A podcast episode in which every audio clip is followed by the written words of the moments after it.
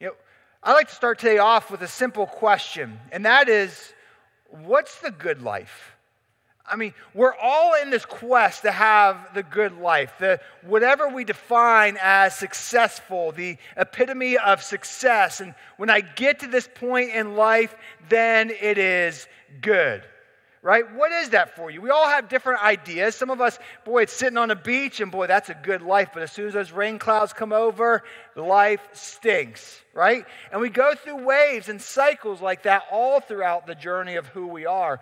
But we all also define the good life in different ways. Maybe for you, it's, boy, if I get to this position, if I get this GPA, if I am successful and I get a full ride in school and I can just coast through college with no debt, you know, what is the good life for you?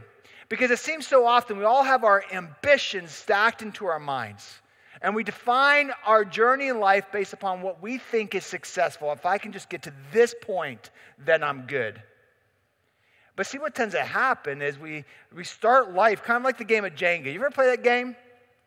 I mean, that game's kind of annoying, isn't it? You take these blocks and you just try to stack them on top of each other to see eventually who's going to topple it down, right? But you start the game with a very solid, good foundation and structure. Why mess it up? But the whole point of the game is to mess up the structure to see who can go the highest. And the same is true in our life. It's like we start out with a good foundation, then we just build, but then before you know it, you're chasing your own ambitions, your own determination of what makes life successful. And in order to do that, you're constantly taking from yourself, from your own blocks of you, to try to build your tower of life as high as it can possibly go. And before you know it, what once was a pretty solid foundation, you've weakened it based upon your own ambitions, between, beyond, because of your own determination of what is successful. And before you know it, when the winds of life comes, comes blowing in, and they will, you are crashing and falling. But what if, hold on, friends, what if in that moment, when life comes crumbling down, when all of a sudden you realize everything you've tried to build in your own life based upon your own ambitions, when all that fails, what if in that moment you realized, I just found the good life? I finally found it. Because I thought all along it was based upon what I could do based upon the success that I could go after, based upon how far I could go in life with what I wanted to do, my own ambitions, when in reality, that stuff never lasts. None of it. One day, our ambitions will crumble and fall. One day, what you determine as success won't be there anymore. And one day, you might get there. You might say, I've got here. I got to the CEO of this corporation, or I got on this plateau of whatever I determined in my mind is successful. I finally made it there. And then all of a sudden, when you get there, you begin to sense something. Why is it not bringing me all the excitement and hope and, and joy that I thought it was going to bring me? I, I thought it was going to be like, I get here and boom, it's awesome. But it's not awesome. I mean, it was cool for a second, but then the second's gone. And then what? Then what? Was this really what it was all about? Was this really the quest of life? Was this really the good life? What if there's something more beyond that? What if there's something beyond what your ambitions are? You see, I believe that walking with Jesus, fully walking with Jesus, is the journey towards the good life. The Bible teaches us and reveals to us that God's heart for you is to experience full joy, to find happiness in your life, to experience the good life. The Bible uses the word blessed. We've talked about this before, but blessed is just that word that means achieving that good life, the happy life, the life full of joy. And God says, I want you to have that. But how you obtain that is what matters. It's what matters. And ultimately, we are controlled by something. And what controls you determines what you experience. Every one of us is controlled by, by something. It's by what you determine is success. I mean, how do you define success? Ultimately, how you define that leads to what controls you. Maybe you define success of getting ahead in your job as far as you can up the corporate ladder. Well, guess what? I bet that controls you. You eat, sleep, drink it. You work 14 hours a day, seven days a week. You're nonstop. You're flying all over the world. And then one day you're probably waking up and wondering, why? Why? Maybe it's your kid's sports. You're so focused on your kid being the most supreme athlete out there and that your kid will get that full ride scholarship and play for some professional sports and make millions of dollars that you can sit on the beach and enjoy the millions of dollars they're making. You're living it all up in your mind, aren't you? And your life is focused on making sure your kid, who you think is a supreme athlete, has all the opportunities made to man so that they can achieve the epitome of success. And then before you know it, that controls you and you're controlled by those endeavors. We're all controlled by something. Every one of us. And what controls you determines what you experience. And our lives are just going crazy because of the things we allow to control us our jobs, our hobbies, our kids, those relationships or the relationships you hope to have, relationships that you wish you didn't have, they control you, don't they? They might not control you physically, but man, it's in your head all the time. All the time. That's control. And it determines what you experience. And then we wonder what is the good life? What is that? Because I'm not feeling it, I'm not achieving it. And we build these fancy houses and we drive these fancy cars, maybe sometimes to hide behind that success to make it feel like I've got the good life. And we get it, and the car starts to break down just like every other car. The house starts to get those cobwebs. It's not as great as I thought it was going to be. And then what? You see, my friends, I'm here to tell you something. As we begin this journey with Jesus, what we see here is we experience blessings the more we allow Jesus to have the authority in our life. The more you allow Him to be the one that controls you, to lead you, to guide you, the more you allow Him to be your authority, the more you experience good things in your life, the good things He wants to give you in your life. Because authority develops the experiences you have in your life. Whatever you allow to have authority in your life, is determines what you experience in your life, and your experiences culminate the blessings you have. It just builds and builds and builds from there. And I know our biggest problem is we hate authority. Come on, let's just deal with it. We don't like authority. And so the idea of saying giving God the authority of my life, uh uh-uh. uh He can give me the blessings, He can pour down the nicey nice stuff, give me the steak dinners and the keep me out of hell card, right?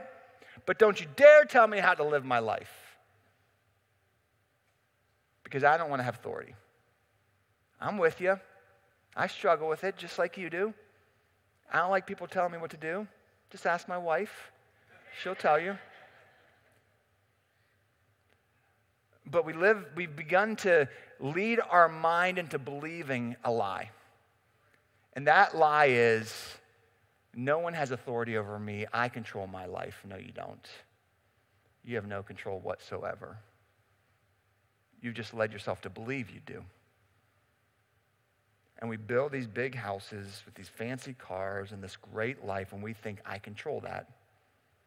One day that won't be there.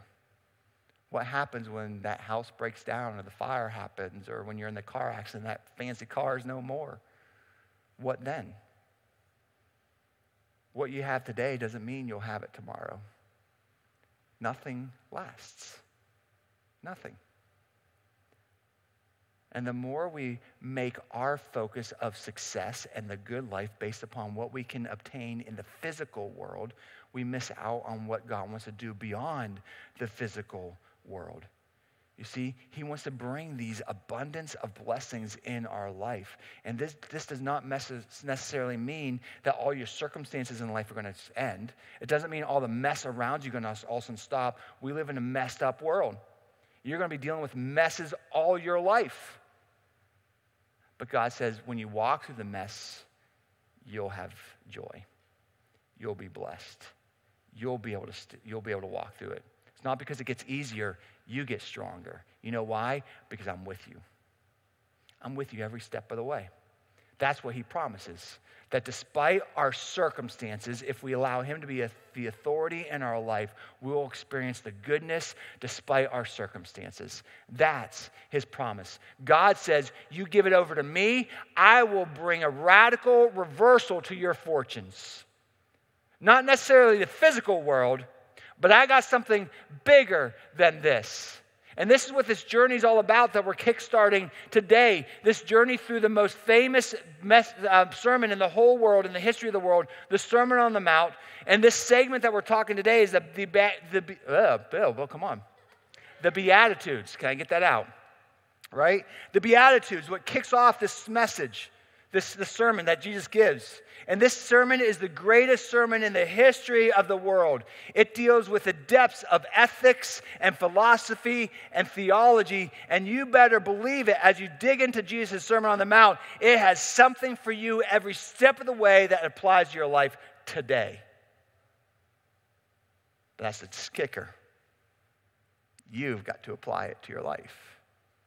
And the more you live it, the more you walk with it, the more you walk with Him, the more you experience the goodness that He wants to bring into your life.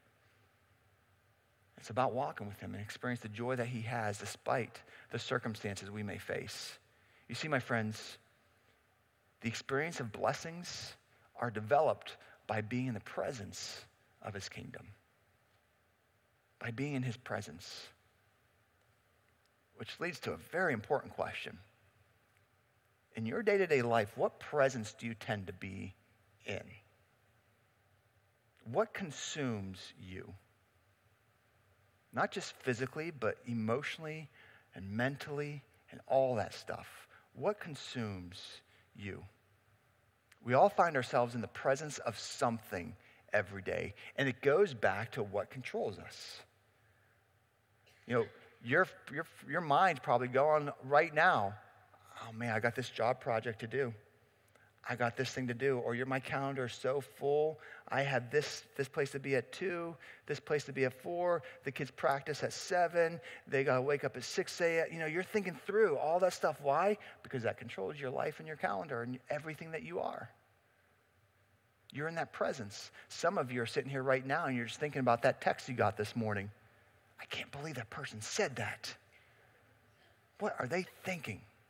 And before you know it, that relationship is controlling you. And it controls you, and it controls you. And it consumes you.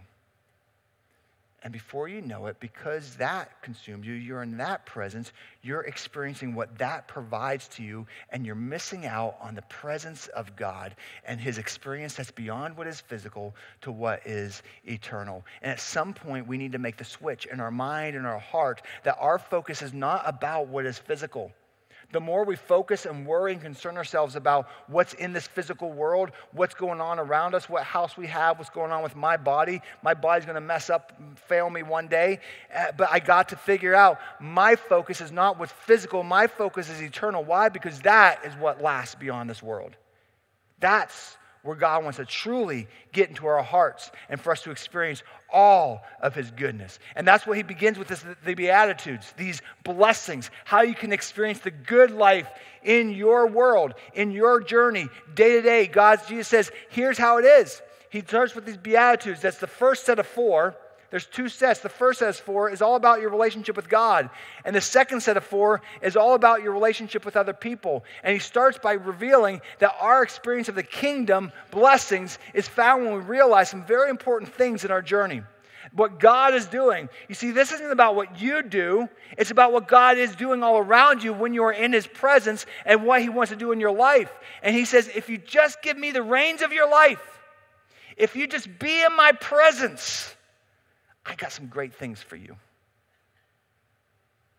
You don't have to do anything, just be in my presence. Give me the lead and watch what I want to do. He says that begins to happen the more we realize some things. And the first is we realize our dependency on Him, how much we need Him, how much you need Him, how much I need Him. Jesus says in Matthew 5 3, as he starts these Beatitudes, blessed are the poor in spirit, for theirs is the kingdom of heaven. Jesus says, Blessed are the poor in spirit. What is the poor in spirit? It's the people who begin to realize, you know what? I can't do this on my own. I'm just a lowly, broken knucklehead. And the more I realize that, not to beat myself down, but just acknowledge that I can't do this on my own. And the more I try to do this on my own, the more I mess it up. And the more I find myself building this big tower of Jenga that just topples down and falls. But the more I realize, you know what, Bill? I need something beyond myself. The more I realize I can't do this life by myself, I just can't. It's too hard, it's too messed up. Come on, we're all there. And the more we acknowledge that, accept that, the more we can take the step towards realizing our desperate de- dependency on God. And we need Him. And the more we depend on Him, and the more we come into the grip of Him, and the more we experience the ultimate reward that He has for us, that ultimate reward is eternal. It's His kingdom, it's something that's unexplainable. You just got to walk it, you got to experience it. You got to see it. It's God saying, you know what? No matter what you face, I've got you. I've got you. You're not alone. You never were alone, and you never will be alone. Just walk with me. Trust me. Depend on me. And Jesus takes it a step further in verse 5 when he says, Blessed are the meek, for they will inherit the kingdom I'm, I'm sorry, for they will inherit the earth. And again, he just reveals how powerless we are. We've made ourselves to believe and assume that I can take care of myself. I don't need anybody. No, you don't. No, you can't. None of us can. You might be able to get through a day or two, a year or two one day life's going to come. And all of a sudden, we're going to realize I never had control whatsoever. I was never in control. And in my journey, it was in those moments when I had to try to release that. I don't know about you, but I'm a control freak, and that's a hard thing to do. But when I said, God, I just got to give it to you. In this moment, I have to give it to you is when he began to show himself in big ways. Just trust me, I've got this, Bill. You know, we build these structures, we build our lives thinking, well, we, we kind of protect ourselves in our own walls, whether it's physically with our house or emotionally by just building walls with other people. And we think we can take care of ourselves. We can't. It's like when I was in Africa several, many years ago, and I was driving through the safari, uh, savannas, going on the safari, and I felt, boy, I'm in my Land Rover with these people, and I am safe. I mean, you can take me anywhere out here. I don't care what animal we see. I mean, we got this. I'm in the tank, I'm in the Land Rover. And I found ourselves driving through right between a, a herd of water buffalo, around three to 400 water buffalo. And at the beginning, I'm thinking, hey, we got this. Just fly through here. And the person driving was nice and going nice and slow. Why? Because he know he knew if we kind of stir them and they get a little excited and they start running and get a little stampede action going on, we're like right in the middle. Our Land Rover, you'll find how tough this Land Rover is. It's not that tough. It's going to get knocked around and we're going to get killed. But I had this sense of idea that I'm in this car, so I'm safe. When in reality, it was just a mirage. And I think so often in our life, we build this mirage of safety like, I'm okay because I built this life for me. When in reality, it could be gone tomorrow. It might be gone tomorrow. And then what? And then what? We put so much faith in the stuff of earth that we lose out on the reality of what God has for us. And we don't get dependent on Him. We need to be more dependent on Him. And God, Jesus said, the meek will inherit, inherit the earth. My friends, we get this bad idea of meek. We think, well, boy, if I'm meek, then I, am a weak person. I'm a coward. I'm passive. I can't really do anything. No, you know what meek really means? Meek is a mind change. Meek is changing your thought process to realizing, you know what? I always thought Bill was tough enough to withstand whatever life threw at him. And I began to realize I am not. I am a weakling. I am a weakling. And life many times has had me on, the, on my knees begging, just stop. Have you been there?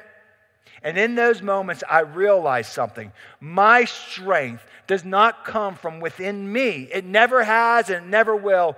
The more you try to rely on your abilities, the more you'll realize you don't got it. You're not strong enough. But being meek is realizing, you know what? My power does not come from within me. My power comes from the God who created me, who loves me, who died for me. And I am completely dependent on him because he is the one who gets me through each day. And until I realize that, I'm going to be the same messed up person that whenever life throws at me, I'm going to be stumbling and falling. But when I trust in him, he guides me through. Why? Because then we need to realize that our strength is through him. That's where our strength ultimately comes from. He's the one who makes us strong. He's the one who gets us through. He needs to be our aim. And when we are wronged, we find blessings through Him because He's the one who's there for us. It doesn't matter what the world may do. I'm not so short sighted that I'm not going to let every single word, every little thing hurt me and knock me down. Why? Because He has something bigger and better for me. He is my strength. Not this world, not what I try to get other people to say about me. Bill, you're awesome. Thank you. But it's Him. Verse 4, Jesus said this Blessed are those who mourn, for they will be comforted. When I am broken, when life is really hard, you got to look to Jesus and realize that our suffering, our brokenness, our sorrow, it doesn't last forever. It doesn't make it nice now, but it doesn't last forever. And we have something bigger in store for us beyond what is physical to what is eternal. And God brings us deliverance. We spent a lot of time last week diving into this verse and, and working through grief and everything else. And if you missed last week, I encourage you to go to our YouTube page at Impact Pittsburgh.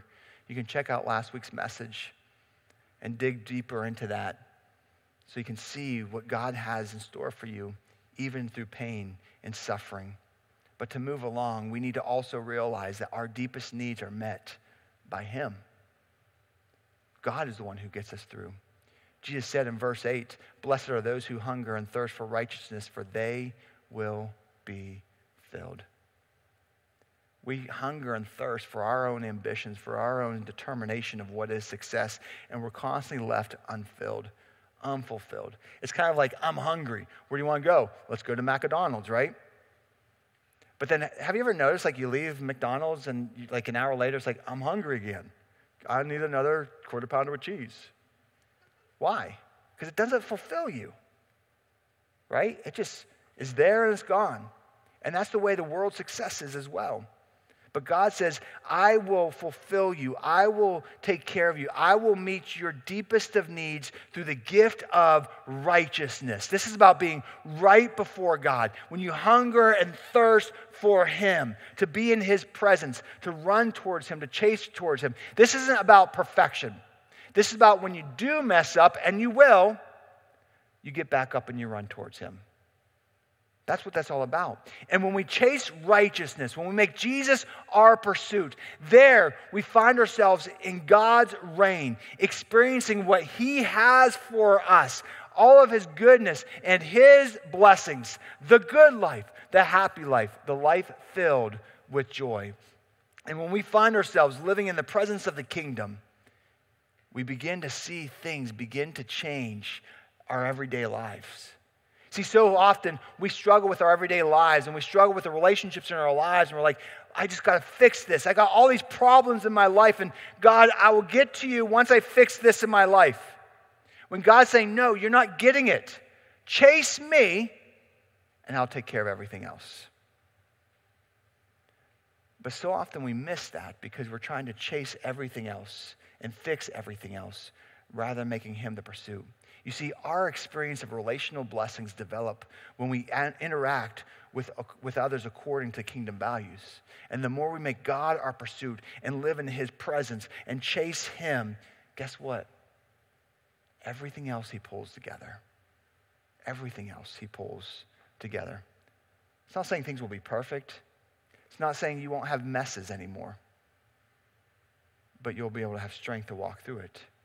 You'll find the joy despite your circumstances. And the more kingdom values are developed in your life, the more you'll experience that. But it's all about what you are pursuing. And Jesus, as he focused, changed his focus to our relational values and our relationships horizontally, he identified here's the things that you've got to pursue in your life. The first, he says, you got to pursue mercy. Mercy's got to be a primary focus of your, of your life. Jesus said in verse 7 Blessed are the merciful, for they will be shown mercy. See, my friends, our ability to extend and exhibit mercy in our life models God's compassion and his forgiveness. It reveals your heart, it reveals your connection to him. And it realizes, you know what? I was never good enough in the first place either. And so, why would I treat anybody else any differently? We're all messed up and we all need Him. He did it for me, and so I should live in a way that does that for other people, that extends mercy. Mercy, my friends, is the most basic expression of our relationship with God. The Bible teaches us that your heart is revealed by your actions, your words, and your attitudes. We like to think that you can't, you don't know what's in my heart. Yeah, I do. Because I see how you live, I see the words you use, I see how you treat people. You're revealing your heart every day. And God says the more you pursue mercy, the more you re- reveal your connection with Him. Next, we need to pursue integrity. Integrity is valuable. Jesus said in verse 8, Blessed are the pure in heart, for they will see God. So often, our heart gets in the way of us being able to see God's heart. This is about drawing near to Him, pursuing Him, and racing towards Him with your integrity. You see, my friends, your integrity and your character matters. It matters. A lot of times we think it doesn't matter, but it does. My friends, what is integrity? Integrity is what you do when nobody else is watching. When you're sitting alone in your house at night in front of that computer screen, what are you doing? That's your integrity. When you're on that business trip and you're all by yourself away from your family in that hotel room, what are you doing? That, my friends, is your integrity. You know, when you're away on vacation, you think, well, no one sees me, no one knows me here, so I can have fun. What are you doing? Your integrity matters. Your character matters. And that's what that's all about. What you do when you think nobody else sees you makes a significant difference on who you are and your heart. And it makes a significant difference on your ability to experience God in your life. And we have a tendency to miss out on God. Why? Because our integrity and character is just not living up to it we become somebody else when we think no one's watching. We do things that we know we shouldn't be doing. We're doing things on our computer that we know we should be stopping, and we just allow it to fester. My friends, it's time to stop. What you do in secret makes a difference in who you are in public. Be a person who strives to be a person of integrity and character every moment of your life because it makes a difference. That's what Jesus says, being a pure in heart. It's the description of the innermost person of you, your motives, the integrity of who you are, what your heart drives to. But sadly, so often we miss out on God's heart because we are too driven by our heart. And my friends, it's time to change that. Be a person that chases God's heart and allow Him to transform your heart and see what happens. And the next thing Jesus says we need to pursue is peace. We need to be people that pursues peace every day of our life. Verse 9, Jesus says, Blessed are the peacemakers, for they will be called children of God. This is about pursuing restoration and wholeness in a world that is constantly being shattered by hostility and brokenness and messiness all around us. In the Bible, from the beginning to the end, it places a premium on restoration of re- relationships, even with your enemies, even with the people you can't stand, even with the people you don't like. Yes, even those people you watch on the news that you hate and despise. God says, seek peace. His peace that drives people towards His heart. And the gospel reveals that the message of peace does not always meet with acceptance. It does not mean that people will always agree with you or like you or accept the peace that you're trying to chase. But you, my friends, if you claim to be a follower of Christ, must make your life an active pursuit of peace that models the character of God. Can I just be real with you? It breaks my heart regularly when I find myself on social media only to see people who profess to be followers of Christ making their focus about political division rather than chasing the heart of God. My friends, let's be, make, be a people who chase God and let God be the change agent that He said He will be. Because when we do that, He says, I will change the world. He will change the world. Not you, not me, or anybody else. And let's make it our ambition, our effort, that when people see us, they see Him. And we drive people to Him every day. We're not going to be perfect. We got to make that our effort. We got to seek His peace, seek His character, because ultimately it comes to pursuing righteousness. That's what that's all about. Being right before Him. Verse 10, Jesus said, Blessed are those who are persecuted because of righteousness, for theirs is the kingdom of heaven. And when we make righteousness our pursuit, we will experience His kingdom. You can begin to experience that now, he says.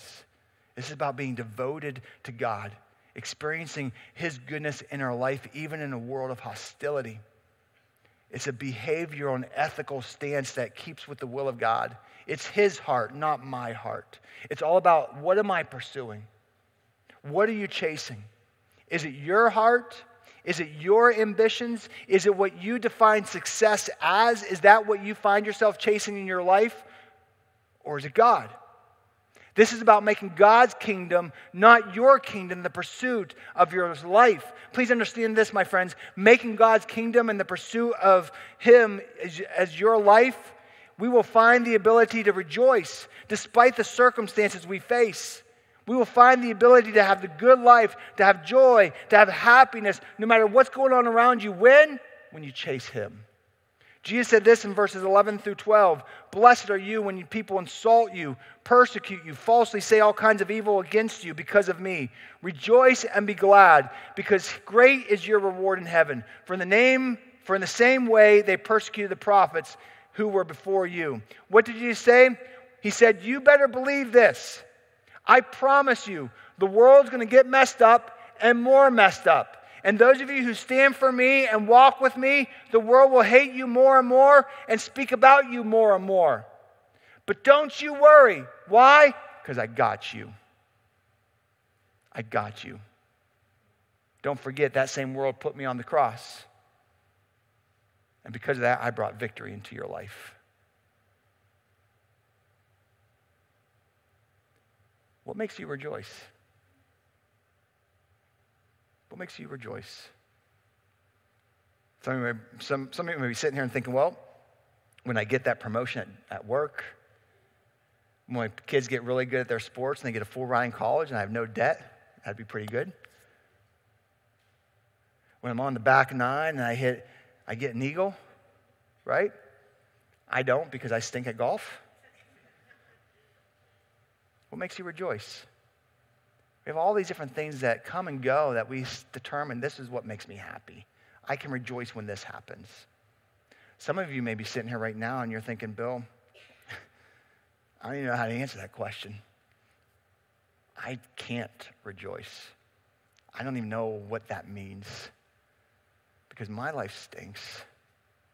My life is hurt. My life is broken. And I just don't have any joy. And now you ask me how, what makes me rejoice? Nothing. And some of you may be sitting here and you're thinking that thought right now. But what if? What if what Jesus said is true? What if what he said, despite what may be going on around you, despite all the mess and hostility in the world right, in your, right around your life, all the brokenness that you deal with every day, what if, even in, with those circumstances, you can wake up tomorrow with joy in your heart, with the ability to rejoice? What if? Because Jesus says, you can. You can. That's, that's the good life. That's the good life. Because it's realizing, you know what? This world's going to fail me. But my success is not determined by the stuff of earth. My success, my joy, what I define as the good life, is beyond what this world could ever provide, what this world could ever give. I would may get insulted, and I will. I have. I'll get ridiculed. I have. I will. I'm going to get knocked around. We all will. But it's okay because my joy comes from something bigger than me, beyond me. And when we realize God's presence in our lives, when we pursue his kingdom, we can find that ability to rejoice. Why? Because our focus is eternal, no longer physical. We have, future, we have a hope that provides something bigger than ourselves, and it gives us the ability to endure. That's what he promises when you pursue Him, no matter what you face, you will have the ability to endure. Why? Because Jesus is by your side every step of the way. And if you allow Him to have the reins of your life, He will lead you through the messed up world that we live in. He will walk you through it. But you got to pursue Him. He needs to be the one that has authority over your life. He needs to be the one driving your ship. We got to pursue the kingdom.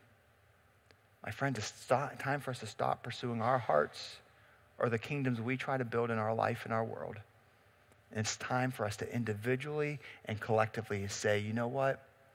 Every day of my life, I want to make my effort to pursue his kingdom so I can experience what he has for me and for us because God is on the move and he has something spectacular. So, what about you? What will you pursue today? Let's pray. Father God, we thank you because of all the ways that you are moving in our life, all the good things that you are doing.